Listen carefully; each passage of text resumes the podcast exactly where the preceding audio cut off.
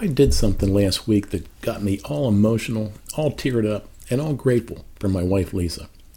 And in this emotional state, I was super encouraged. So I thought I'd share it with you. Here's what happened. I've been going through my video collections, digitizing my 8mm, my Super 8mm, and my VHS tapes. I turn them into MP4 files or .avi files, and then store them on a USB drive an SD card, and on my Google Drive. So I was coming down to the final few VHS tapes. I did notice in this, in this endeavor that I'm terrible at labeling the media. So one of these last tapes I found was simply labeled Lisa. I had no recollection of what was on it. As I started watching it and digitizing it, I teared up and was practically sobbing. You see, this was a video I made for Lisa's 40th birthday that had tons of toddler pictures, pictures of her with her dad, pictures of her with her mom, and pictures of her with her family. It highlighted the life of a darling little girl, full of life, full of joy, full of happiness, and full of energy. It was a beautiful recap of her younger years, all set to perfect music like Chicago's Color My World and Simon and Garfunkel's Parsley, Sage, Rosemary, and Thyme. The whole production made my heart explode with tears of happiness and gratitude. But here's the thing it felt like I was at her funeral, remembering her life without her.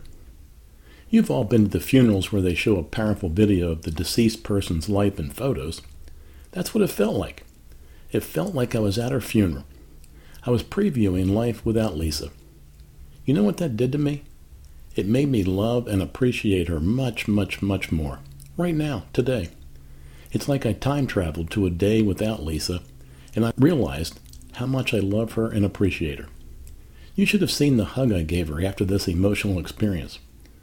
So I have two takeaways from this.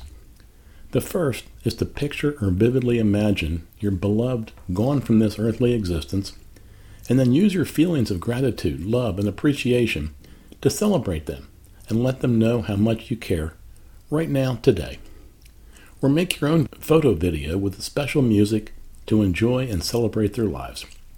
It may positively and powerfully change your life and re energize your relationship.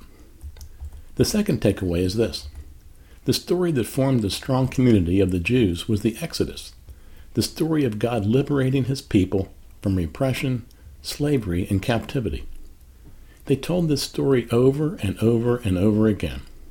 They were encouraged by this memory when you constantly remember what God has done for you, you live differently, thankfully, gratefully, and lovingly. You live in response to God's goodness in your life. As Christians, that's what we do at least every Sunday in worship. We gather, worship, celebrate, and remember how the one holy and almighty God liberated us from death, from darkness, and from despair we remember the story of what God and His Son Jesus Christ did for us. And that changes us and makes our lives abundant, even extraordinary. Isn't that encouraging? So today, I'm encouraged by memories of what Jesus Christ did for me, and I'm encouraged by memories of Lisa's impact on my life. And more than that, I'm so glad she's still here to make more memories. Have an encouraging week in your memories of your loved ones.